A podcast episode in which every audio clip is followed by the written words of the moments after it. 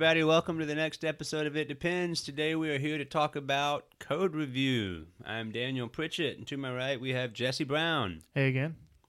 David Mo Mohundro, Hello. and Brian Langford. Good to be here. All right, Mo. Uh, I know we've talked about code review a good bit lately. Uh, we do it almost every day, yeah. And uh, you had a quick list before we got started about related topics we've covered, and just quick recap. And we're not going to go too deep, too deep on those again. Yeah, so just some things that we have sort of talked about in the past. We've talked about linters. That's sort of more the automated side of things to review code for problems. And we talked quite a bit in code reviews during our imposter syndrome episode uh, a few months back. And just sort of when you do this, be nice to people because everyone has imposter syndrome. Uh, but so you've heard us talk about it a lot. We're going to dive de- deep a little bit more into code reviews themselves. Okay. Sometimes I feel like a podcast imposter because I forget to mention our uh, social media info. For instance, on Twitter, we are at Clear Function with the hashtag It Depends. So, uh, first on our outline, why review code? I'm going to ask Brian. That's an interesting question. I think uh, when I first started doing uh, development back back back in the olden days, um, you know, we didn't. Um, I don't think we did any kind of code review process at all back at the company I was with. Um, and of course, you know, uh, what tends to happen with that is if you have, uh, you know, I've always thought of it as if you have one person working on a bit of code that's going to go out to production, you're kind of responsible for that, right? And so if anything happens, it's sort of is on you to fix. And so it's it's good to have someone else sort of look over what you're doing. I think from another point of view, you might be staring at it. It's it's kind of like even with debugging code sometimes, right? You get stuck on something and you can't. You get tunnel vision. Yeah, you do, and you get stuck, and you just need if you just had that person to come and just maybe look at it a different way, you get unstuck. Um, I think code review could work that way. So, uh, I think uh, you know, if anything, it it, it makes you. Um, it unblocks you and it makes your code better and um, hopefully prevents uh, you know you getting midnight phone calls that things are broken Yeah, uh, a little, little shared responsibility, um, as well as just you know, like you said, you don't you don't want to be the only one who's called at midnight. Um, Right. yeah, ideally, hopefully the the guys who helped review your code can can help out and uh, gain a little domain knowledge on what you were building, even if they weren't directly involved in any of the decision making that um, that led to that feature. yeah I've been at uh, some places where it was actually dictated. Uh, my first job wasn't called code review; it was called third party test or third party review, something like that. We actually had a form that you had to print out.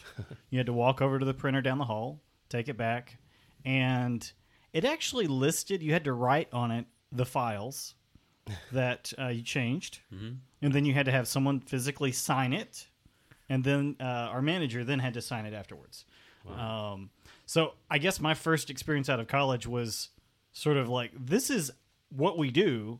Uh, they did come up with a digital version later, so you could actually just check a box, which we were so excited about at the time. But you know, uh, other places uh, I've been, there's you know maybe the security policy actually dictates that there has to be code review before something. Right, especially true in like PCI environments Right. and and other places with sensitive data, you know, PII info Right. of any sort. You know, um, you Right. want to make sure that you're following those standards so that you pass your audit. And so part of those audits is generally that someone else needs to, you know, no one has the keys to the kingdom without being reviewed by someone else. You know, um, Right. Y- We've all seen Office Space, right? Yes.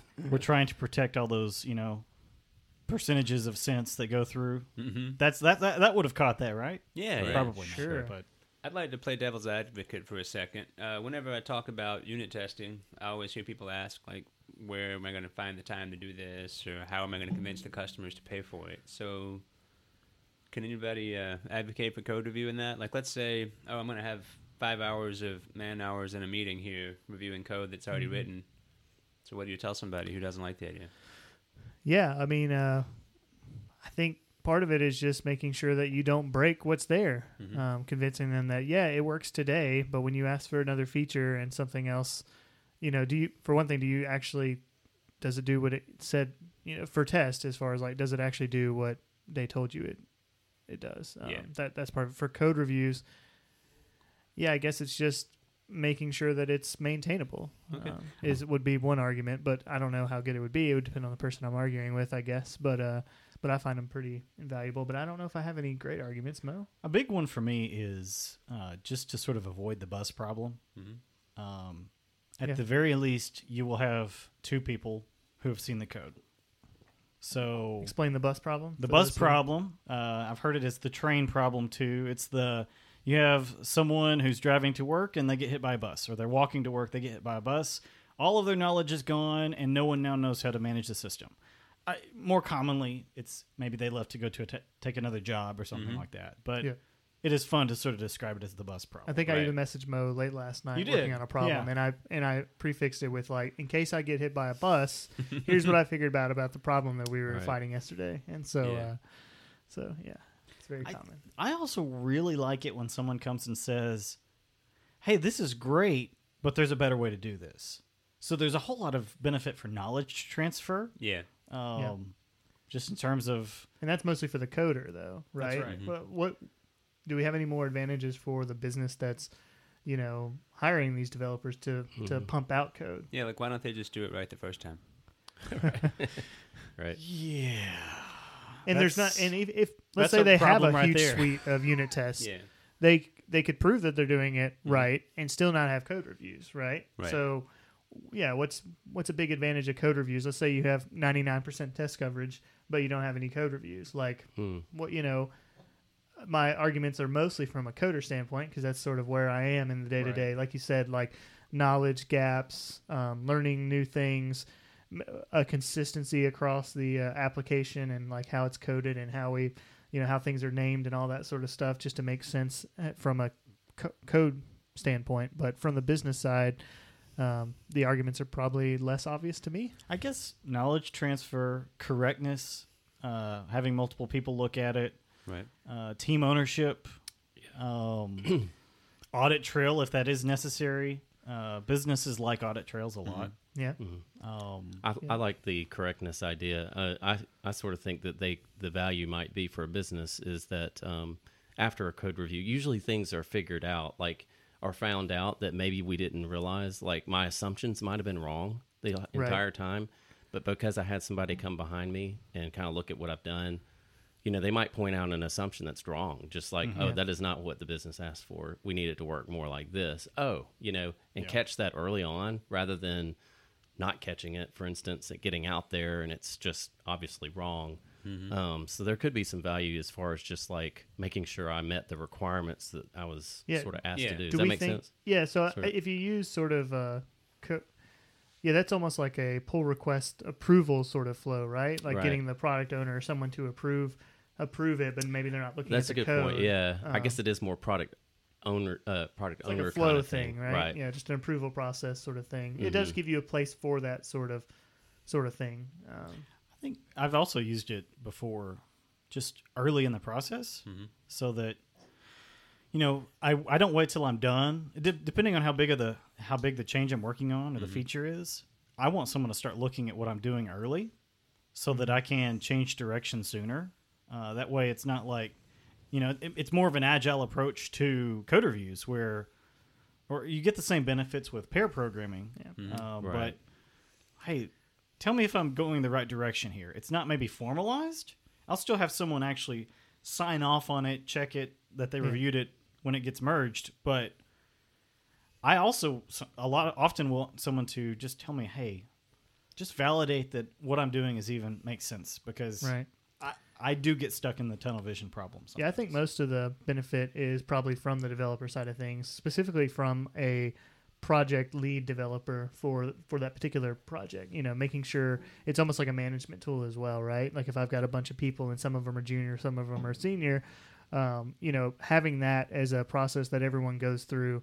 Um, it, it gives you that opportunity for discussion about the code and, Right. and improving the product, the code for the product you know as a just as a as a normal thing instead of it just Mhm. being like oh yeah i'm looking at you know so and so's code because he's the junior programmer and he's the only one i pick on because i know he's new you know um, instead of like the senior guy just committing straight to master Right. Right. um, so going through that process i think uh, makes makes it more natural for everyone involved or whatever. And I think Mhm. I think it makes a better product overall. I, yeah.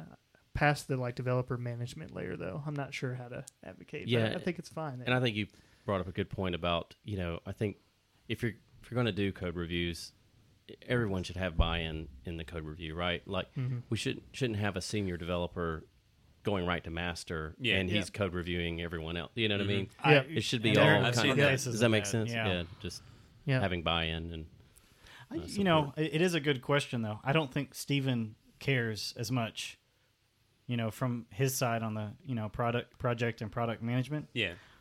It's more just an artifact of how we work right, Right. now. Right. So, so how do you go about code reviews? Ah. Yeah, well, do we want to talk about how how to create a pull? I mean, how to create a code review? Like how to yeah, I guess like Th- There's there's no one way to do it. Yeah. We have one way to do it. Like I said earlier, I used to use paper. Um, a lot of the ways that we do it today sort of assume uh, source control. So our source control of choice right now is GitHub, and they just sort of build it into new Pull request, project. It's yep. it's called a pull request. Yeah. And uh, from source control's perspective, you create a branch, and the pull request is what merges it in. So you can see all of the changes that happened over there. Mm-hmm. Yep. Uh, and then they have you know means of commenting on it. yeah, They just- reviewers, What, in approvers. the last month Yeah, or two, yeah, what- added the review process. yeah, it used to be yeah. sort of informal, um, Right. but now it's more formal, even on GitHub. That was kind of recent, right? They, Yep. they Yeah. added Mhm. that. It is. Okay. Yeah, and like Mo was saying, there used to be paper. There's GitHub, which is very popular. Obviously, uh, Atlassian suite of products have the same sort of. Uh, they have Crucible, right? Is that what they call that? I, I haven't heard of that that. Atlassian. Uh, I could Not be sure. wrong on that, but I'm pretty sure it's called or Fisheye or something. There's something that's like a. Uh, I don't know. Maybe maybe I should I've start heard throwing that out term products I don't remember. Yeah. But there's a I'm few not sure. different like code analysis tools or code uh, code review tools that are Mhm. That are sort of team centric, almost enterprise sort of level. Mhm. And then you've also got sort of the old homegrown one that like the Linux core uses. Uh, what's the name of that one, The Daniel? Linux people? Yeah, I know they, They email their use- patches, but it's But all from, it used to be on uh, I know at Google with Golang they used Gerrit as Yeah. a more Yeah. advanced tool, but I have no idea what the kernel's using. oh, okay. They, they, they still they email use Gerrit, patches around. I actually. think Yeah. that's why Git has the Okay. email capabilities that it does. Is That's right. emailing That's right. They actually just use the straight Git email like Hmm. functionality. Uh, which is why they're very interested in the format of their Git messages, commit Yeah. messages. And But for, Yeah. for big open source projects, you'll hear people talking about the commit bit, which is basically on the team of people with accounts to manage the main repo. You are the person who has the authority to merge code into master, assuming it's past code review. Mhm. That's not handed out lightly. so what makes a uh, what makes a good when is when is code ready for code review? I know you talked about getting early feedback. Mhm. I, I really When is like it that too early? because one thing that happens to me, Mo mentioned, or one of you mentioned tunnel vision. Did oh yes, Mhm. it depends. uh, so yeah, tunnel vision. Um, just because I can build something that works and makes sense to me doesn't mean that the rest of the team's going to accept it. So that's a really good reason to get some early feedback. Mm-hmm. Maybe my idea is better and you're all wrong, but if I'm one of the ten people who has to maintain it, then it might not be defensible to do it the one true way that everyone else hates. Yep. do y'all ever pull the code down and actually, you know, navigate through it, or you, do you usually leave it on the, you know, just view it through the web tools, or Yeah. Do you just what, what is your practice? or I know you- to I- some degree it depends, Right. but As a reviewer, I prefer to push that load away from myself where possible. One, I want continuous integration. Give me smoke tests Yeah. and unit Yeah. tests to prove that it works. If there are major UI changes, I like to attach a screenshot. Yeah, yeah, That agreed. helps a lot to give somebody, especially if you're just changing templates. They don't really know, but you'll show them this is what we Yeah. had, this is what we have now. hmm One of my favorite uh, former coworkers had a, a very rigid process for writing up his pull requests. I imagine it's what Mo's uh, mainframe code change printouts look like. But he'd say he had three sections like this is what's going on, this is what it looked like before, this is what it's going to look like now, and this is how you can test it. And he would do that every time. I could see one of his pull requests from a mile away, and it, I appreciated that. Yeah. I think GitLab has templates for that, Yeah. um, if I'm not mistaken, and maybe GitHub now. I'm not sure. I know they talked about it at one Hmm. point when people were talking about GitHub's not coding fast enough, it was one of the features that they mentioned that they would like to work on, which is templates to make it to make it more consistent, Right. to bring that piece of paper back to the web. So I've got a question. Um, should we talk about squashing versus Oh man. uh, as far as code That's- review goes? Is it easier to? I don't know if I don't think it has any- relevant Yeah, to Or not really. that's a whole review. nother episode. We should have a source control episode, Right. and we should talk Yeah. about the merits of uh, some of those things. Yeah, I guess Uh, I was looking at more. For, does it make it any easier as far as reviewing goes for So, anybody? I don't know. I, mean, guess so. When you look at a GitHub pull request, you could see maybe there's 50 different commits that all add up to a relatively small change. If someone's just been pushing things Right. around and trying it to see how it feels. Mhm. I tend to not read the individual commits. Some people write really flowery, long form commit messages for every commit and expect it to be read linearly like a novel. I will skip over to the Show Me Changes tab, and I think I see Jesse doing this too. Yeah. Where you can have a side by side view, file by file. This is what was there before, and this is what we're going to Mhm. have Right. and that's how I choose to look at it. Although that approach, Yeah, I flip back and forth quite a bit, but if we're talking about GitHub, you know, the uh, you have to flip back to the commits often to figure out the intent of the Yeah. code, um, because like you said, if you're doing something in a way that I'm less familiar with, right? doesn't mean it's wrong, but I, I do need it to know if it's wrong. I have to Mhm. know what you were going after. You know, like Yeah. what's the point? And that kind of goes back to, you know, when you when you start a code review, obviously you need to know what the goal of this code is in Right. general, Mhm. and then more specifically, if you do have a bunch of commits, it is helpful sometimes to have you know the novelish sort of idea of this commit, this commit, this commit, so that if I'm like, what what is this piece of code doing? And then if your commit message says it does X, then I'll be like, does it? and then go back and look and be like, right. it does not or it does and uh, you know at least at least have an idea of where it's supposed to be going because when you look at like 20 files at a time um, you don't always have the intent of every uh, every piece of code change there and so Do you guys try of- to describe in your summary? I guess part of the part of the pull request. Do you try to describe that process? You know, process as far as review goes uh, for the person reviewing, or do you just kind of keep it short? Or I try to give hints because Yeah. I'm somewhat emotionally invested in the success of the PR. right? And speaking of emotions, it can really be tough for me if I'm on a, a deep story that's taken me a week or two to get done.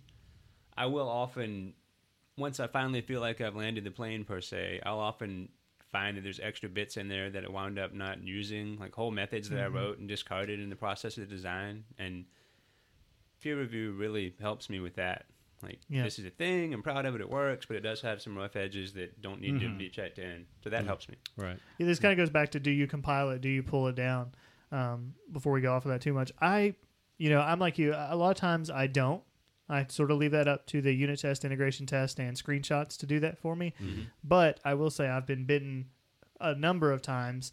Um, sp- usually when someone's messing with like they're bringing in npm for the first Mhm. time, Mhm. where like everything looks good, looks like it should work, but then like you forget that oh your build server is not gonna gonna Right. not gonna work with this or Right. You're looking you at know me. yeah, yeah, I think I'm just looking at just Brian uh, just because he had a rather large pull request recently, um, and it was mostly CSS. And so I will be the first to admit I don't look at CSS at all. Like Right. Hmm. Yeah. I don't like for the most part, especially if it came in like obviously the first time someone brings in like Bootstrap and you've got like you know two thousand lines of Yeah, less. Like I'm right. not going to look at it. Right? It's Right. vendor stuff, whatever. I might take a look at some of the overrides in some other file that you've messed with. Mhm.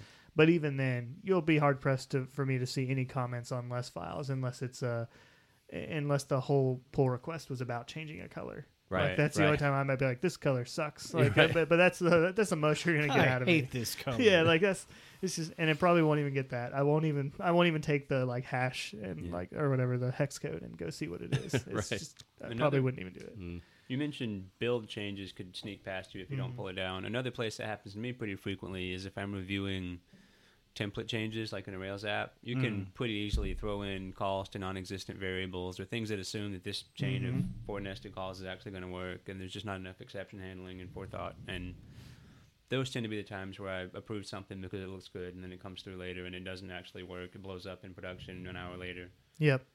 So I've had probably a should run that more often. the the I was re- someone reached out to me over email uh, to fill out a survey.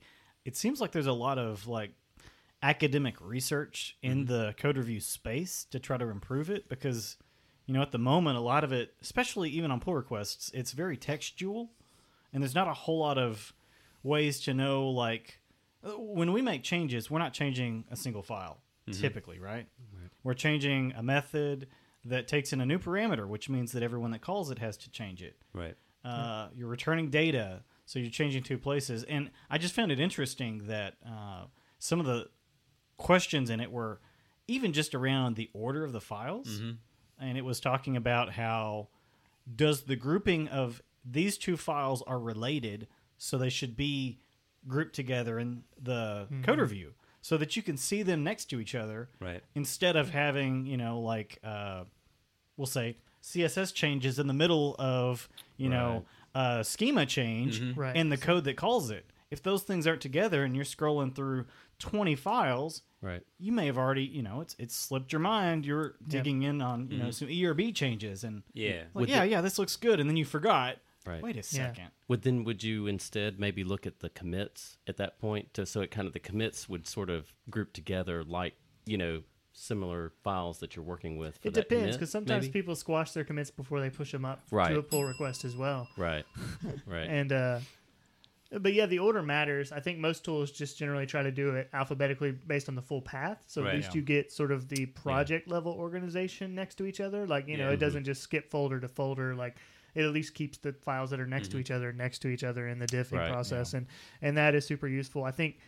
Um, I think it's great that there's some research going on in the academic space around this because one thing that I've always found uh, one of the more important things for me to code review is to make sure that like abstractions aren't leaking where they where they aren't Mhm, supposed to, and that can sometimes be as simple as you know we've got uh, this this internal gem and we don't want it to we don't want it to touch the the app that's hosting it for Oh, yeah. instance right. and like those things like the tools the tools not catching it. Mhm. the file names aren't catching it catching it. It's just sort of a domain knowledge like uh, but if i could see a tree yeah. of like you know like objects that this thing touches you know because Mhm. you can generate those like graphs all, from certain types of languages right and, and get an object graph of like who depends on who dependency Yeah, graphs and, right. and stuff like that I think if, Ruby if pull could do request that. had i that think so it would be super useful Yeah. like um you I've know seen- for me I, and that's where I haven't used any of these other tools. There are some more formalized code review tools, like uh, Daniel mentioned Gerrit, um, G E R R I T. Uh, there are some where you can do things like go to definition from the viewer, Right. so that Yeah. it's almost like pulling it down into a development environment where you can navigate it. Yeah.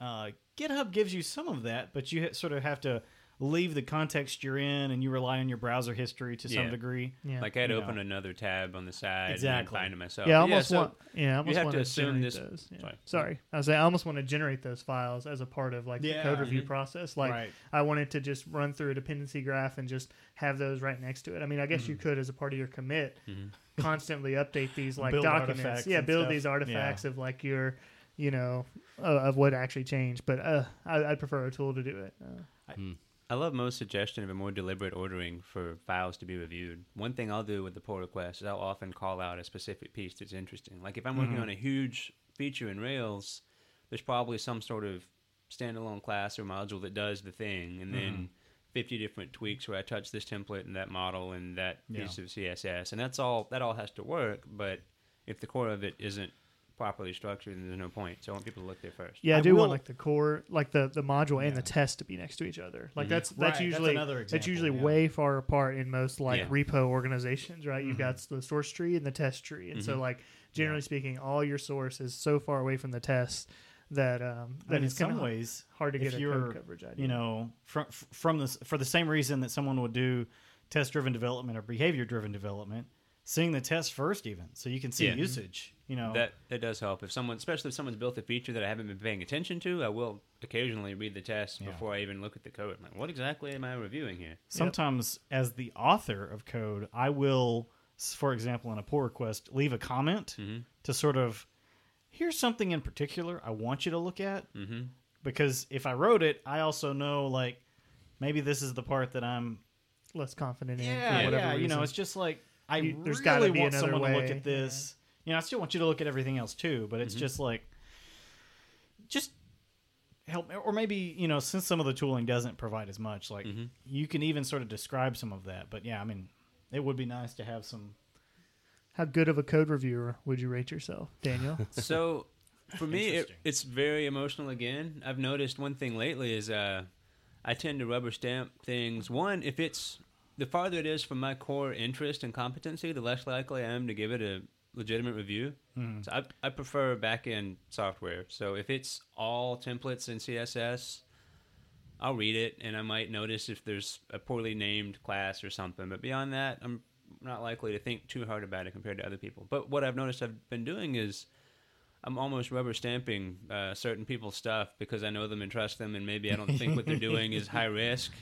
And Yeah. then it gets sent back half an hour later when Jesse reviews it because, excuse me, I don't mean to call you out here, but I think Jesse's probably the most serious about his responsibility as a code reviewer of all of us. Like he will go through and look through line by line, and he'll point out things, and I'm almost always glad to see it when Jesse finds something Yeah. that needs to be redone. But it's really an odd feeling when I rubber stamp something and then Jesse finds three legitimate things that need to be working there. Like, oh man, I think that I don't even know how to rank because there's, I think w- different personalities look for different things. right? That's a Um, good point. I was going to ask about multi reviewers. That's kind of what I was going to go Yeah. into next. Is like having multiple multiple reviewers is an interesting thing because, like you said, you do get the benefits of different Mhm. people look for different things. You know, Mm-hmm. you've got the UI guy who mostly looks at UI and he's gonna be like, "Your markup is terrible. Please do this to fix it." Yeah. Yeah. And then you've got Daniel who's like, "This class doesn't make any sense. Please break it up into like three more classes." Mhm. And then you've got, uh, but the problem is you get into like bike shedding Right. where like you've just got you've got five people telling this one guy how to write these three lines of code. hmm Yeah. Yeah, we At did the that end to of the day. someone this morning. I think the other issue is like I, I, I'm almost afraid to put more than one person on the review because um, I I sort of feel like you know between those two people they might just punt to each other and like okay I'll let him look at it and like it just never gets done you know Yep. I, I, Right. I- it's not that it never gets done but it's just It- it just seems like that it could Yeah, it can uh, get delayed. lost. It, it, Yeah. It's sort of the whole reason, like you're supposed to point to someone and say, "Call Yeah. the police," Now- instead of just being like, "Call the police," and like you the know whole group. maybe a good idea might be to have Hey, you Yeah, call nine one one. I mean it's legit, right? I forget what they call it. I don't know the Right. I name. will of it, We will do but- that in a comment, like at Jesse. Yeah, look at this absolutely, line and tell me what you think. Not every Yeah. time, but occasionally. Right. I, I mean, one good idea might be to um, just um, you know shift the person that you that's reviewing. You know, just to get different perse- perspectives. Like, Yeah. we'll use Jesse as an Well, example. for, or for more Mo. mission critical things, I will ask for more people, just for more eyes on it. Yeah. That's a good Um, point. And yeah. we've done that, you know, often. Uh, Daniel, you were going to share a story uh, from Oh, just today. Yes. So this I had a comment that kind of leads into that is I think different people will approach code review with a different philosophy. Like I I'm going to speak for Jesse again because uh, he's he's tied up in the corner over there. Um, I get the impression that for Jesse preserving the the code and the sanctity of the product itself is maybe higher importance than it is for me. I tend to approach it a code review as a learning and sharing and communicating experience with other people. So I might think, well, this could be done better, but it's not the end of the world if I let it through. And maybe I can have a, a sidebar discussion with someone about how I would have done it, and we could have a nice back and forth. Yeah, Whereas I think Jesse's more likely to say, I see what you're doing here, and it technically works, and it's not appropriate for this product, so let's redo it. yeah, yeah. I mean, I guess I w- wouldn't say I look through things through the product eyes as much, but it's just, I guess I, I look for more maintainability. Yeah. Um, like that's usually my number one thing is does this make sense to me as someone who did not write this code? Yeah. And whether that you know sometimes that, some of those are more personal decisions. Obviously, I hope I you know I, I try not to make a point of being like too crazy about the things I ask. I'm not asking for like to rename every variable or anything like that. Generally Sure. speaking, but you know it's like the the normal stuff of like yeah if we break this out and make this test somewhere else that would be you know it'd be a lot easier to change. You know Yeah. things like that. Um, like you said, it doesn't really it takes a couple minutes. I usually look. I usually sort of have a bar internally of like, is it going to take them like two hours to fix this, or Mhm. is it going to take them like ten minutes? And like, and that balance that with the severity of like, okay, if we don't do it and the worst happens, what you know, um, you know what? Yeah, just balance it with that basically. So I think maybe something I do th- occasionally think about is will merging this make our overall code quality and maintainability go slightly up or slightly down? And I think Yeah. maybe that's kind of what Jesse's thinking too. hmm Yeah, that's fair. All right, yeah, so the yeah. story this morning, uh, we're working on a big new project internally, so a lot of us are spending less time doing Rails stuff. We've got some Rails help on some uh, products going on, and we had a, a hotspot in one of our applications that boiled down to a couple of lines of active record. That's the object Relational. relation manager. Yeah, the ORM in Rails that lets you not have to write SQL unless it's absolutely necessary. and uh, so I think Ben Was was, reviewing it, and the there's a contractor looking at it, and he found some problems, and he definitely profiled it and made it a lot better. And Ben had me look it over, and I saw something that didn't quite sit right with me. Like one of my favorite optimization methods have been taken out instead of added in. I thought I've never seen that before. It's usually the other way around. And so mm-hmm. I wound up bringing Jesse in, and the three of us all debated it for a good 20 minutes while sending the poor other guy in another state messages back and forth on Slack. like, have you tried it like this? Have you tried it like that? Eventually, we realized what we were doing and wound up doing more testing and benchmarking internally Yeah. until we were all happy with what we were doing. And we sent off, like, okay, we think if we do it this way, it's good. Thank you. And Yeah. in retrospect, I felt a little bit guilty because I know if I'd been on the other end of that, I would have been punching my wall about the tenth time I got a minor tweak coming in through Slack. But Yeah. so yeah, that, that's just the story. What, how do y'all feel about that? Yeah, it's it's dangerous to uh, have too many people on a pull request for things like that if they're not like, you know, uh, especially as a new co- a new person to a team. Yeah. Do, your first code re- reviews are generally going to be pretty hard, um, I would think, for a lot of people. um, yeah. it just it's just a natural mentality of like, you know, just to make sure that you meet up to the standards that you think you're holding everyone else to, kind of regardless of like how new they are. And uh, I think it's I think it's natural to have that tension at first um, from from the uh, contractor's kind of first pull request, and so I think it was I think it was fine.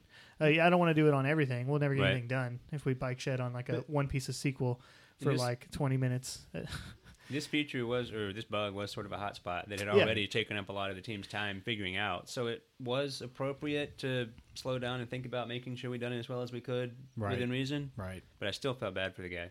I think there is, though, you know, uh, Daniel, you mentioned, you know, you sometimes trust people around you so you mm-hmm. don't look as much because mm-hmm. you sort of have a pretty good feeling about how someone's, not that you won't look, but Right. you're not going to, you know, okay, let's look at this line just in real detail mm-hmm. here. It's like, okay, yeah, it looks right. Yeah, for instance, if Brian submits something related to Bootstrap, I'm Yeah. certain he's thought about it more than I ever will. So I'm, I'm going to read it, make sure it builds, Right, and then move right. on.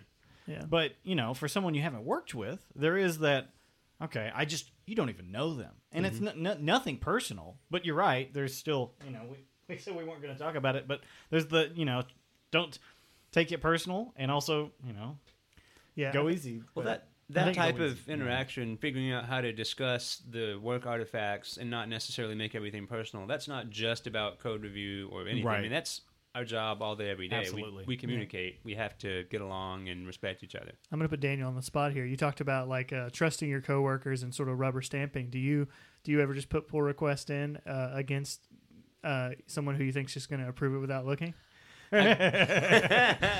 I've definitely thought about that before, and I will say I mentioned earlier several times that I get emotional about pull requests. So if I've been hunting a crazy bug and I'm feeling like uh, Captain Ahab here, and I'm just going to ram it through into production, and let's say Jesse's in a meeting, I might go around the room and ask like, "Hey, are you busy? Are you busy? Are you busy? Can you review this? I want to push to production right now." And if you know, if I get somebody in the room who's a- not going to give me a hard time, who will give me the technical rubber stamp. It's tempting, yeah. I, you know, I've not here, not in the last even two years, uh, but I have in the past uh, gone to some people for uh, code reviews. What's funny though is I've actually done the opposite. Right. I have sent, uh, you know, I've asked code reviews from people who I know will look at something. Yeah. Yeah. Yeah, definitely. Uh, yeah, I see that all the time. Like you're saying, you at me sometimes be like, "Hey, I want you to look at this," and I know, uh, you know, other people in the office sometimes that uh, on seemingly things I have no knowledge of, they'll they'll bring me in. I'm like, "Oh, I Yeah. guess I guess they want me to look at it for some reason," you know. Well, it's kind of funny because I, you know, we were talking about rating ourselves as how good we are at reviewers. I sort of feel like I'm the worst reviewer because um, I feel like you guys are really great at looking at, looking at code and quickly figuring out what's going on. I tend to be a little slow on that end of things, and so if I ever find something in a review. I feel like I've like saved the world, you know, like like oh man, I can just go home now. I'm so proud of myself, you know. I found something, but it, it's just it just seems rare for me. I don't know. So It's just, that is something we haven't talked a lot about trait, but- yet, um, and we probably don't have much time. But it's interesting reading code versus writing code. Mm-hmm. Right. Yeah. What percentage of the day would you say you spend reading versus writing? Oh, and uh, I know, of course, that you know sixty-five percent of all percentages are made up on the spot. Mm-hmm. So Right. you know, is it more um, a majority, or you know, what do you think? I think I, I think I probably do more writing than reading it. I guess maybe, Yeah. and that's maybe why it's it's kind of not a strong point for me to just look at something quickly and go, "Oh, I know exactly what's yeah, going on." I'm you probably know? closer to 50-50 with being pulled in on most code reviews these days.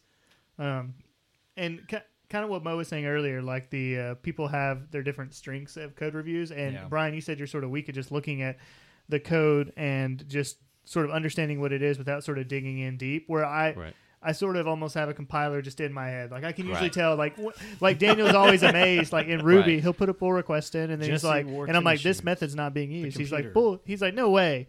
And then, and, then and then he's like, and he goes to look. He's like, it's not being used. And, I'm I, always and I didn't even compile that. it. Right? Yeah. You know, it's just it's just a a thing that I've just grown accustomed to. I've read enough code that like.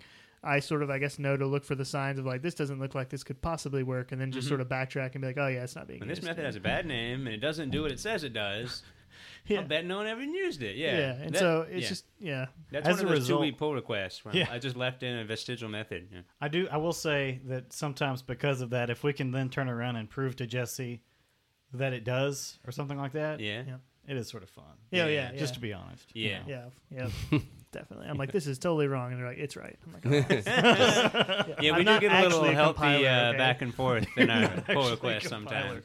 yeah, It is kind of fun to challenge people in, in good fun and that yeah, sort of thing. definitely. So I found Brian to be extremely agreeable, and that may kind of lead to what you were saying about pull requests. Is I would be most surprised to have Brian, you know, thumbs down my pull request. Brian's usually over there getting his work done, being super productive and friendly, and not causing much trouble. I think I need to pull metrics on like how many, like if someone just keeps sending their pull request to Brian, then I, right. then I need to like yeah I'm take afraid them that's off what's the gonna approval happen. list. Right. Yeah, yeah. Right. Nice. Yeah, it's Yeah. funny because I mean, even just the other day, like Mo, I think Mo sent this was a couple of weeks back. He sent me a pull request and uh, I was reviewing it, and I was like, I- I think I understand what's going on here, but this looks good. You know, like it's good to me. And then I found something, and I was like, oh man, I don't remember. I can't it believe I found something. You know, Nice. like- and it was something that was like you Like know an actual It was actually Yeah. a bug. I was like, hey, So to respect your question there, I do read a lot more code than I write, and I will say that I write a lot more code than I submit. I tend to approach it Yeah, sort of like a pottery yeah, process. yeah, I'm yeah. just yeah. I'll shape it until it sort of works, and then Jesse will find the part that I should have thrown away that didn't become a part of the key Yeah. solution. So that actually just triggered something. So I've heard multiple people have different. Uh, there's lots of analogies for writing software. right. Yeah, the Um, pottery I thought was interesting. Yeah, what- is that what he said? Pottery. Yeah, like I feel like I'm spinning. Yeah, I'm yeah. shaping some clay and Well, spinning it so- and reshaping it. And, You know, the common one is engineering and Mhm. architecture, right? Like you're building a building, you're Mhm. building a bridge. Mine, and uh, there's always a lot of math analogies. Mine has always been like writing a book or a paper. hmm And so you have a lot of like drafts that you throw away. Right. You have, and in that respect, I guess I sort of view code reviews as an editorial process Mhm. on top of it to sort of make sure. Yeah. But from the manageability, maintainability, manageability of it, it's like, does it read well? Can someone Right. follow the logic and the thought process? Is there a s- not a story, but you know what I mean? yeah. That's that's always been the analogy that I have thought for myself. I know you were talking about getting early feedback earlier. Sort of Mhm. relates to your thing here. Yeah. Like that's actually like the number one thing I try not to do is look at pull requests too early because Yeah. I don't want to see your early revisions. Like it's just You don't want to be spoiled on the end of the story. Ah. I only want to see the final product. Like makes you know, sense. it, I just I don't like reviewing it in the middle. I know a lot of people will be like, "Hey, can you review this?" Like I'll review the piece. I'll try to get them to be like, "Which method do you want me to look at?" Yeah. right. Because like right. if they just send me a code That's request true. of 50 files and then like I come back 2 days later and it's like 50 files but like half of them are completely different like Mhm. that that isn't really helpful Yeah. for me you Yeah, know like yeah. if if if my comments weren't the driving change for those Right. Yeah. um if there's just yeah anyway I, I try to avoid that that level of detachment really helps. I mean, that's why I do occasionally put in pull requests with code that doesn't need to be there. It's because I'm, I'm in too deep, you know? yep Yeah. I'm completely lost perspective. Even if I did sort of get to the finish line, I need a little help to go Yeah. back and clean up the mess. yeah could you imagine coming back to that code where that method's still there like 6 months from now and you're like you're like man I got to fix this method and then you finally go find a to find the call sites, and you're Mhm. like, oh, there's just nothing here, and you're like, oh, Yeah, that's one thing I like about As a Visual new- Studio and ReSharper and whatnot. You can get quick feedback on things that aren't used. We talked about how much fun it is to delete stuff. Mm-hmm. Yeah. Mm-hmm. Well, I think that's about all the time we have. Uh, make sure to hit us up at Clear Function on Twitter, hashtag it depends, Mm-hmm. and uh, we'll see you guys next time.